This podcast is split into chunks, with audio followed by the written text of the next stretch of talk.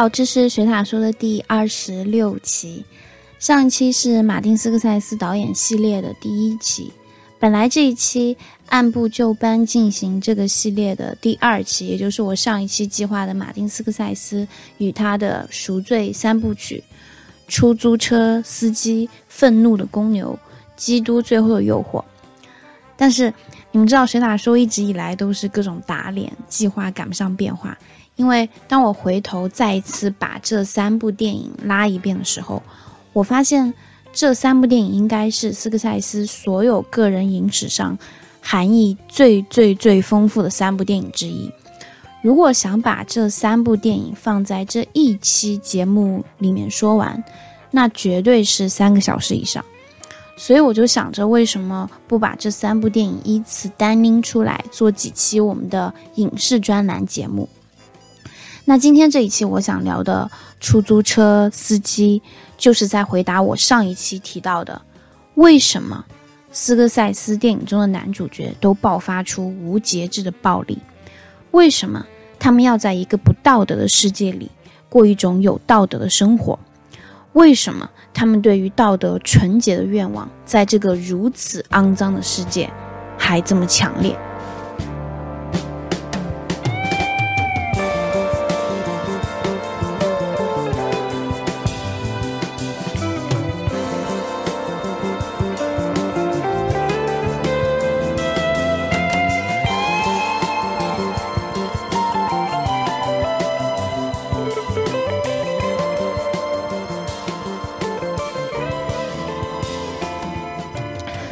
首先，我还是要简单介绍一下这部电影的基本剧情。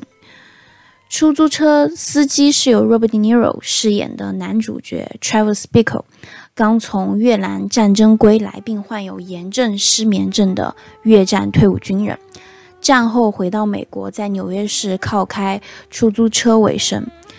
经历过战争的 Travis 回到纽约之后，对社会适应不良。加上每天目睹大都会夜生活的腐败与黑暗，他变得越来越孤独和空虚。但是，正在 Travis 的心理状态和生理状态每况愈下的时候，一位名叫 Betsy 的女人步入他的视线。在他看来，Betsy 与众不同，简直就是天使化身。Betsy 是总统候选人 Palantine 竞选中心的工作人员。Travis 为了接近他，申请要去竞选中心去做义工，并请求 Betsy 与他交往。但由于两个人差距过大，Travis 第一次约会便带他去看色情电影，所以 Betsy 充满厌恶地离开了他。他们的感情线还没开始就已经结束了。失恋让 Travis 感到了痛苦、失落和迷茫。在继续着自己苦闷无聊生活的同时，他决定用行动来证明自己的意义。所以，Travis 从黑市商人手中买了枪，准备刺杀总统候选人 Palantine，但是中途遭遇嫌疑，落荒而逃。但之后误打误撞遇到了厨妓 Aris，并决定立刻帮他逃离银窝。Travis 来到 Iris 所在的妓院，将皮条客、房东以及嫖客一一打死，自己也身受重伤。后来在媒介的宣传下，原本准备一死了之的 Travis 却成了拯救雏妓的英雄。他的事迹成为纽约的热点新闻。痊愈后的一天，Travis 发现当初拒绝他的 Betty 走进他的出租车，但这次他拒绝了 Betty 的好感。像以往一样，消失在纽约灯红酒绿的街头，继续过着他孤独空虚的生活。这就是这部电影的所有故事大纲，不是很复杂，但就是这部电影在斯科塞斯的电影生涯里，或者说在 Robert De Niro 的演艺生涯里，电影中的 Travis Bickle 一定是各自人生画廊里最孤独的人。是对孤独之人最鞭辟入里的刻画。Travis 的极端孤独与信仰交缠在一起，使得上帝都不得不对他另眼相看，让人不由自主地联想到斯科塞斯为 Robert De Niro 塑造的一系列独狼式英雄，他们身上几乎都有着一种与生俱来的使命感，心中怀有这么一个逻辑：因为我孤独，所以我是被上帝委派的独特的人。比如，在纽约纽约音乐舞台上表演萨克斯的 Jamie，在愤怒的公牛的拳击台上搏斗的 Jack。在赌城风云的生意场上叱咤风云的 Sam，Robert De Niro 在斯科塞斯电影里所扮演的人物，都实践了来自康拉德的名著小说《黑暗之心》的一句格言：“我们孤独的活着，孤独的做梦。”但这种孤独的观念，即便不是伪善的，也是非常自私的。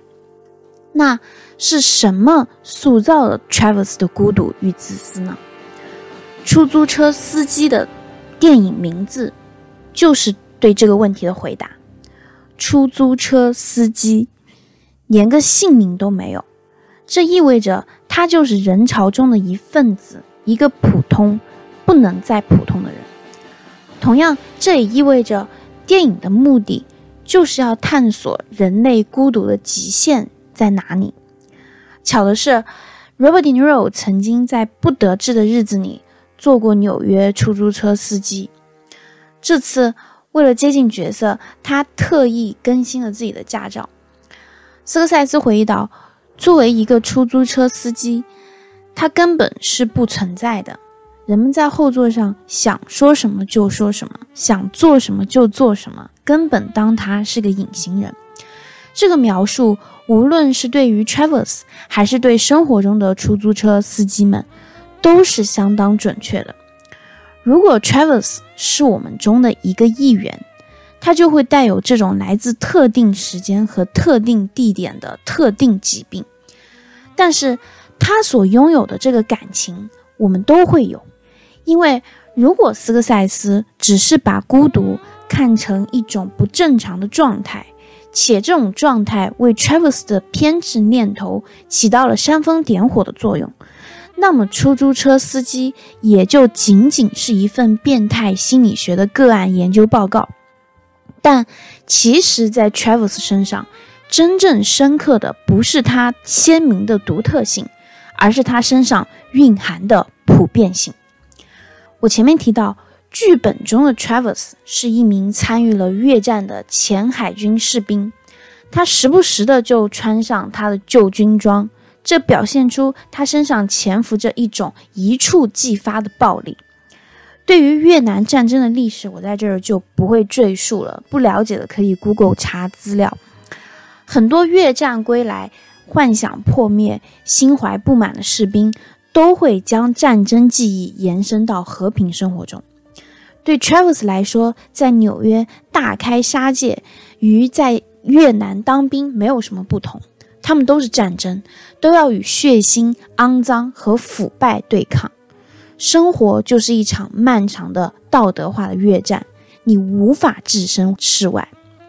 特别是在电影中，当总统候选人 p a l a n t i n e 恰巧搭上 Travis 的出租车的时候，这位总统候选人问他。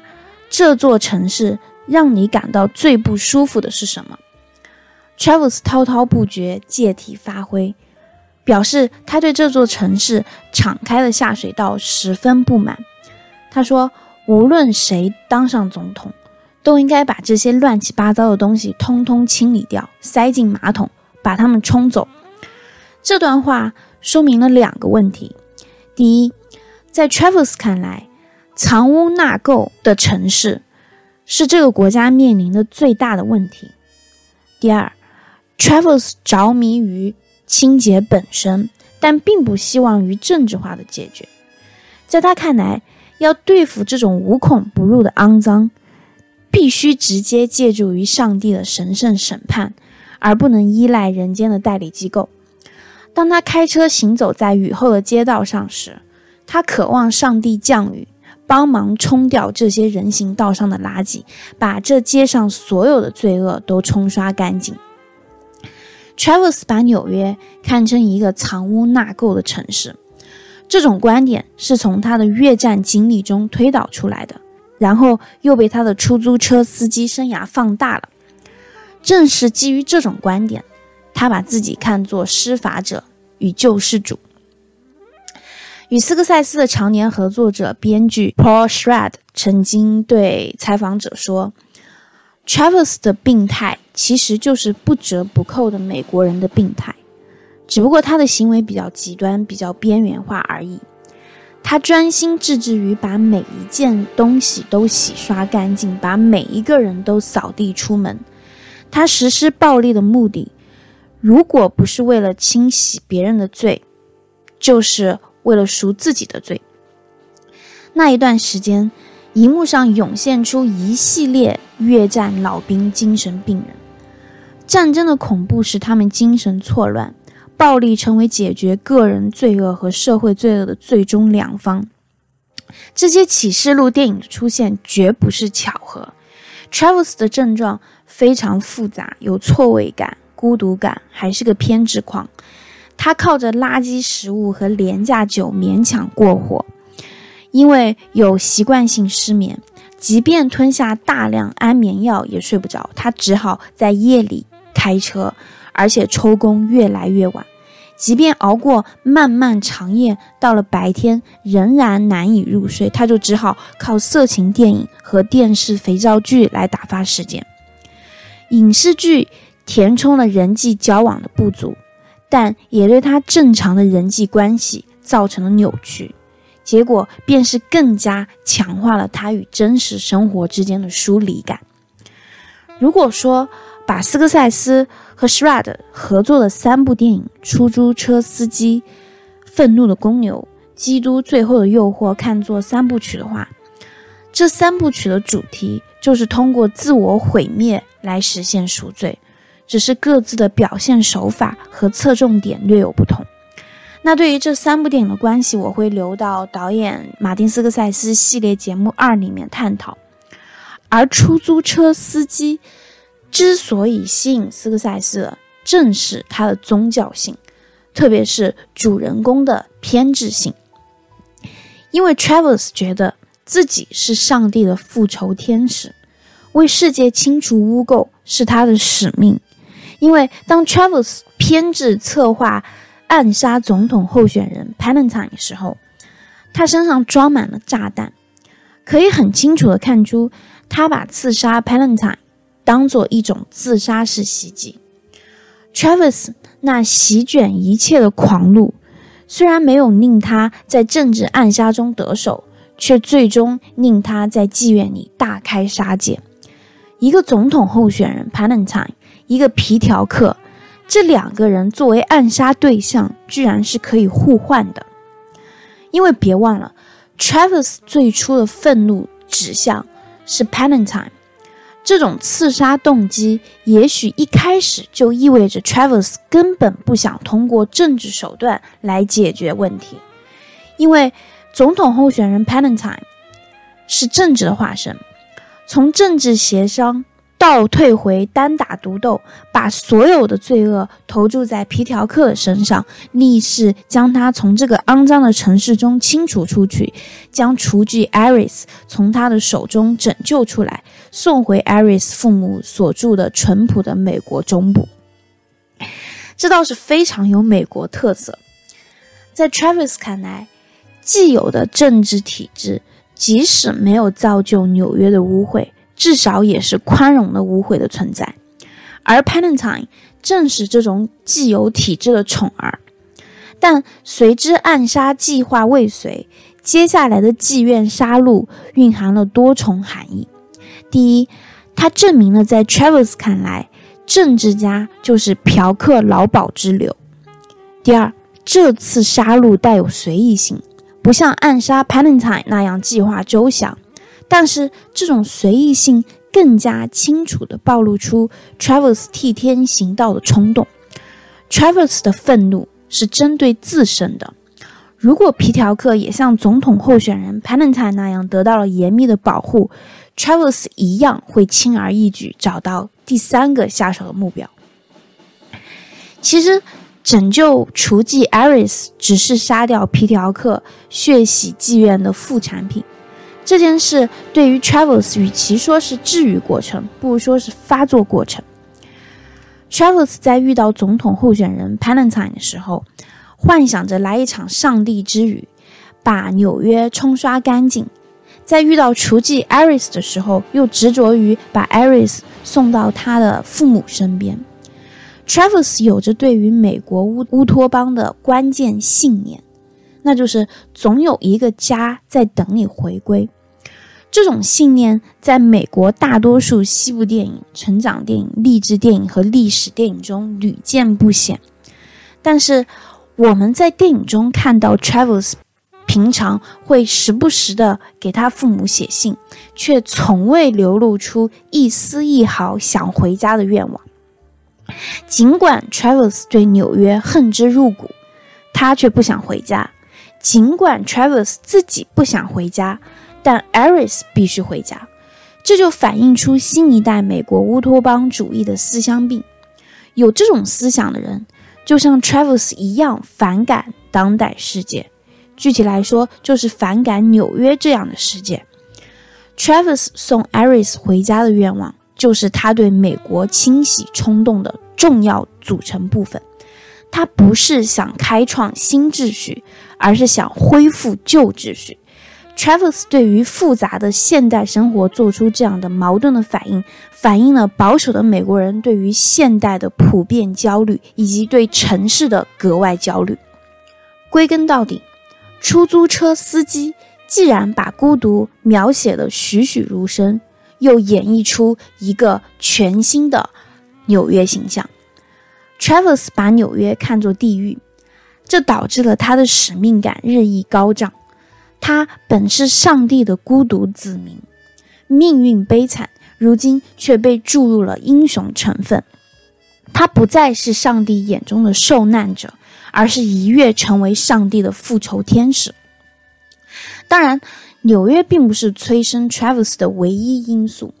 无论是 Shrad 说的，Travis 的愤怒来自存在主义的焦虑。还是如斯科塞斯所言，Travis 的愤怒是从越南的沼泽地里带来的。对于理解这个人至关重要的是，他经历过生与死。当他在东南亚打仗的时候，他无时无刻不处在生与死的边缘。Travis 就是一颗随时等待引爆的定时炸弹。从越南回来的 Travis。纽约经历使他的病情恶化了，他总是用一种窥淫式的目光观察出现在他世界里的一切事物。出租车在电影中是孤独的最佳象征。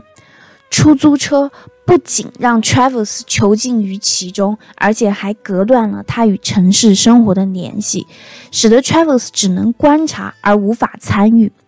Travis 不能。亲身经历外部世界，只能通过车窗感知外部世界。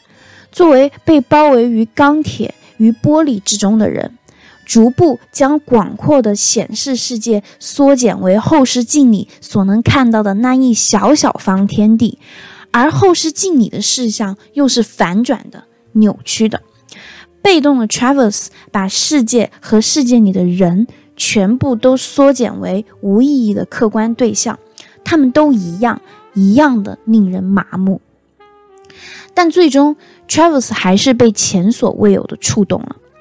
经历过失恋，经历过那个充满了种族主义由斯科塞斯扮演的路人甲，他不再逆来顺受了，他要挺身而出，反抗这些渣子、这些贱货、这些走狗、这些污垢。他所承受的孤独、变态、仇恨、潜伏的暴力，以及身体的不适感和性的不满足喷涌而出。Travis 行动的那一晚，首先射倒一个在便利店里抢劫未遂的瘾君子，接着他又射死了皮条客，射死了门卫，射死了嫖客，暴力升级，赶尽杀绝。Travis 在妓院大开杀戒的一晚。中弹几枪，却奇迹般的活了下来。他倒在红色天鹅绒沙发上，全身是血，看不到哪儿是沙发，哪儿是他的身体。他把沾满鲜血的手举到前额上，比划成枪的样子。疼痛使他说不出话来，用低沉沙哑的声音模仿了一声枪响。这一幕如此栩栩如生地表达出 Travels 对于清洗的热忱，不仅针对他人，而且针对他自己。他既渴望赶走外妖，又渴望驱除心魔。在他看来，只有通过死亡，他才能摆脱内心里魔鬼的掌控。因为作为一个确定的结局，他期望死亡，但是。他的子弹已经打光了，他只有靠哑剧表演来实现自己的愿望。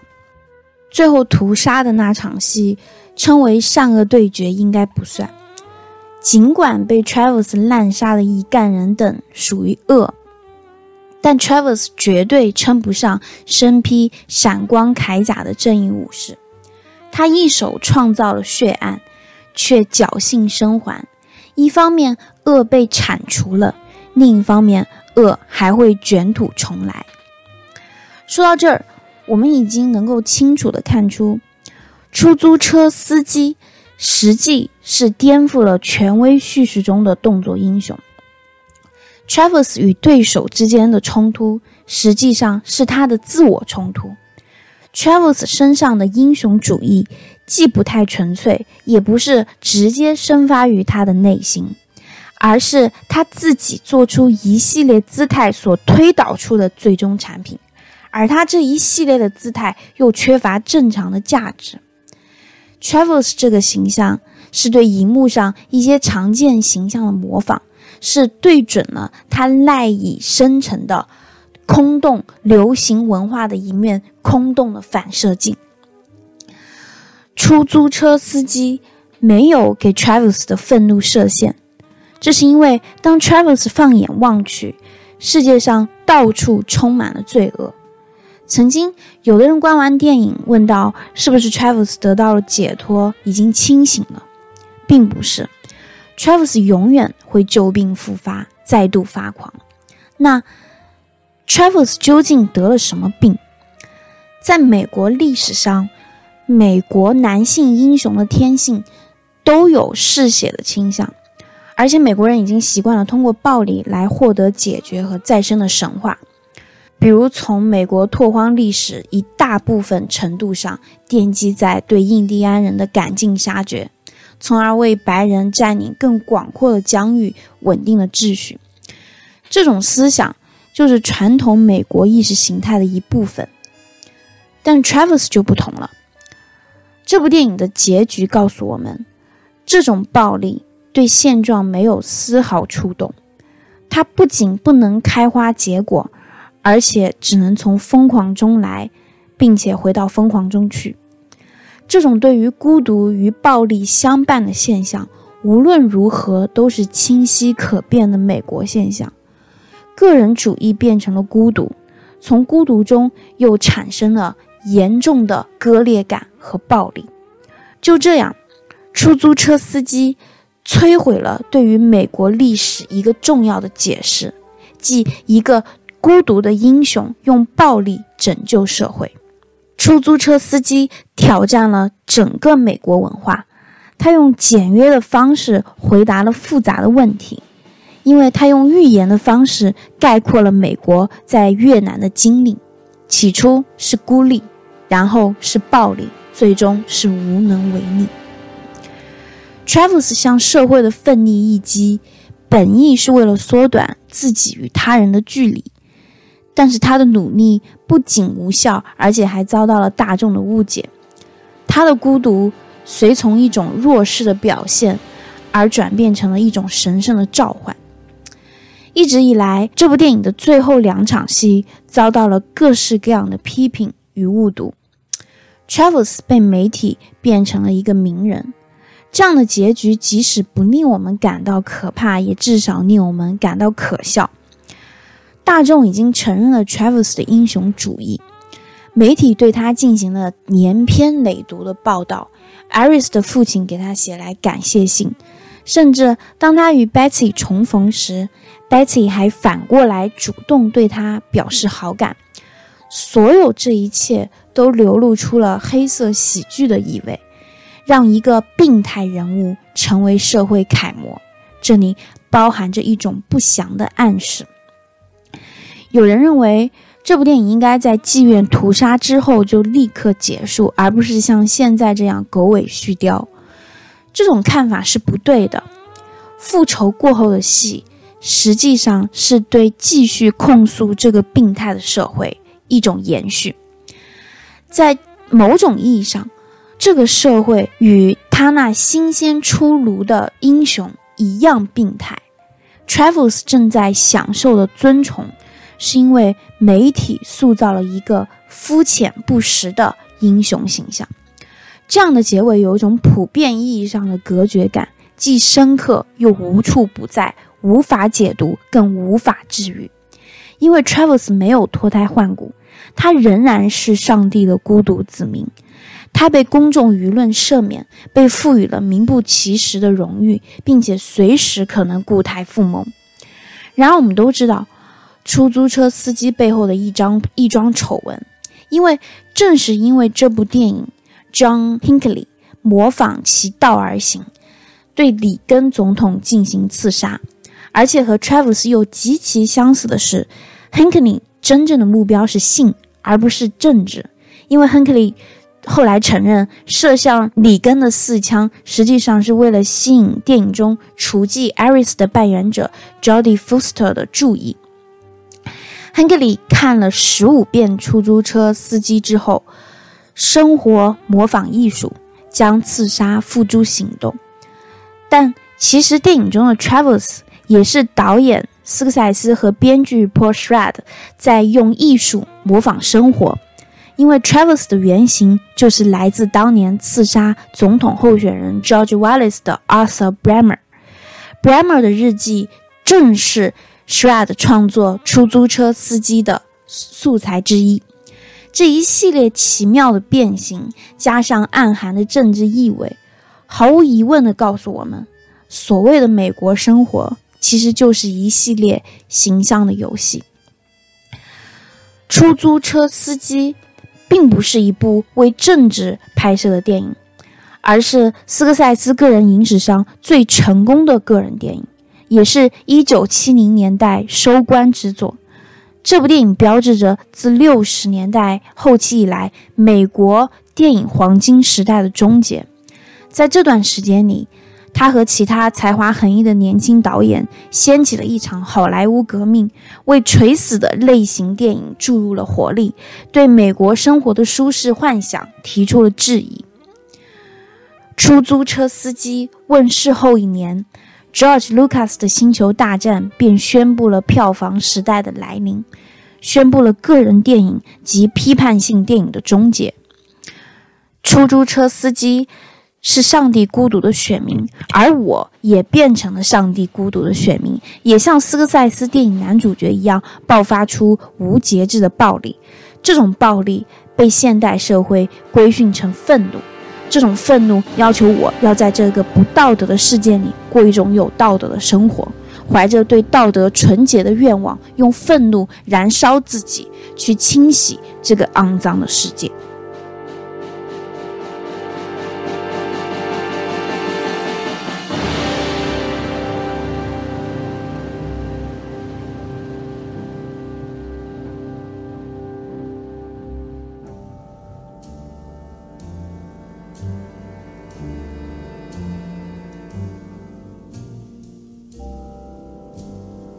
10th. Thank God for the rain, which has helped wash away the garbage and the trash off the sidewalks. I'm working long hours now, six days a week, sometimes seven days a week.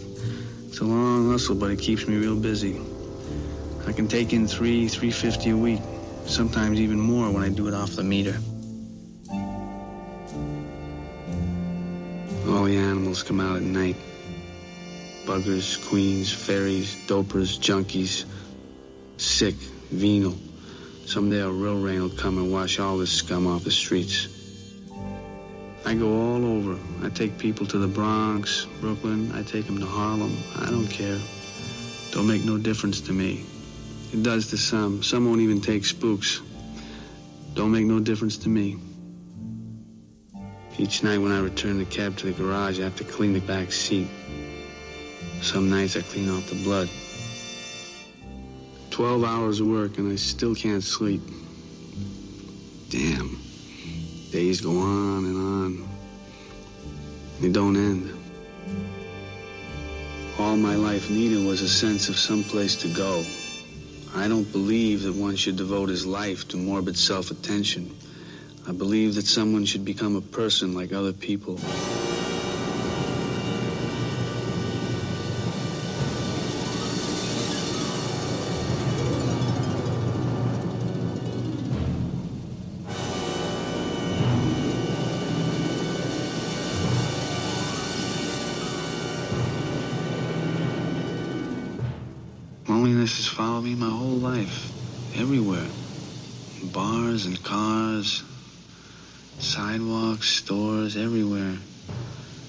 There's no escape. I'm God's lonely man.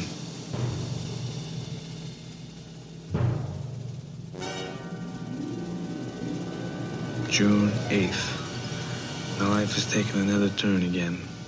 The days move along with regularity over and over.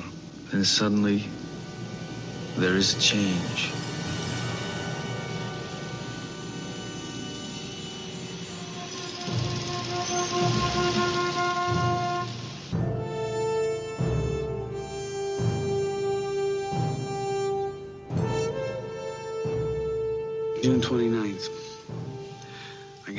Shape now. From now on, it'll be 50 push ups each morning, 50 pull ups. From now on, it'll be total organization. Every muscle must be tight. The idea had been growing in my brain for some time. True force. All the king's men cannot put it back together again.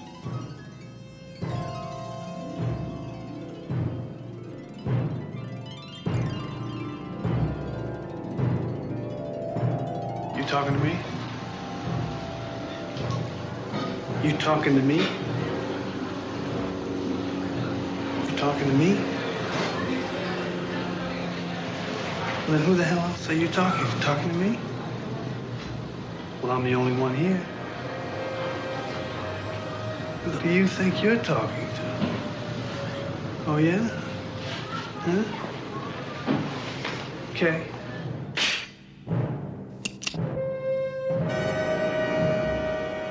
Listen, you screwheads. Here is a man who would not take it anymore. A man who stood up against the scum, the dogs, the filth. Here is someone who stood up.